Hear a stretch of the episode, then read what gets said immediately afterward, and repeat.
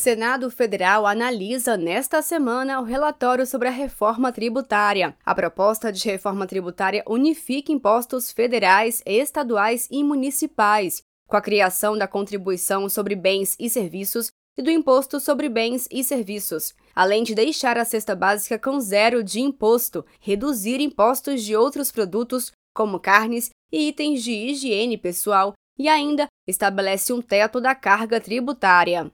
O líder do governo no Congresso Nacional, senador Randolph Rodrigues do Amapá, disse que a base aliada está mobilizada para aprovar a reforma tributária na Comissão de Constituição e Justiça até quarta-feira, 8 de novembro, para ser votada no mesmo dia, em dois turnos, no plenário do Senado. O texto do Braga está bom, foi aprovado pelo governo, a ideia é tentar avançar nele na CCJ e depois aqui no plenário. Vamos dialogar sobre isso com o presidente Pacheco. Nós vamos pedir para isso, sair da CCJ, votarmos no mesmo dia aqui. A reforma tributária também prevê cinco regimes especiais ou específicos de tributação.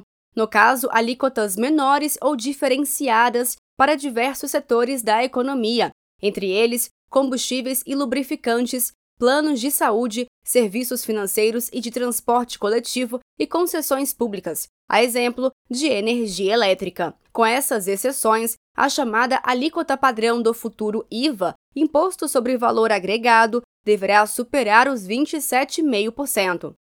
Em entrevista ao jornal PT Brasil, o deputado federal Reginaldo Lopes, do PT de Minas Gerais, explicou que a reforma tributária trará eficiência e dinamismo aos setores econômicos e permitirá que o Brasil seja mais competitivo. Será maior entrega do parlamento brasileiro, Câmara e Senado, à sociedade brasileira.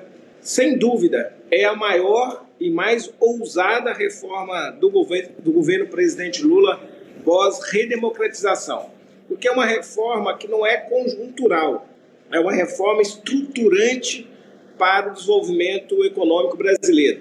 É uma reforma que dá eficiência, dá dinâmica a todos os setores econômicos e vai permitir o Brasil ser mais competitivo, um país mais eficiente no cenário da disputa interna, né, do mercado de consumidores, de produção de bens e serviços, mas também dará ao Brasil é, eficiência e competitividade do ponto de vista do mercado internacional.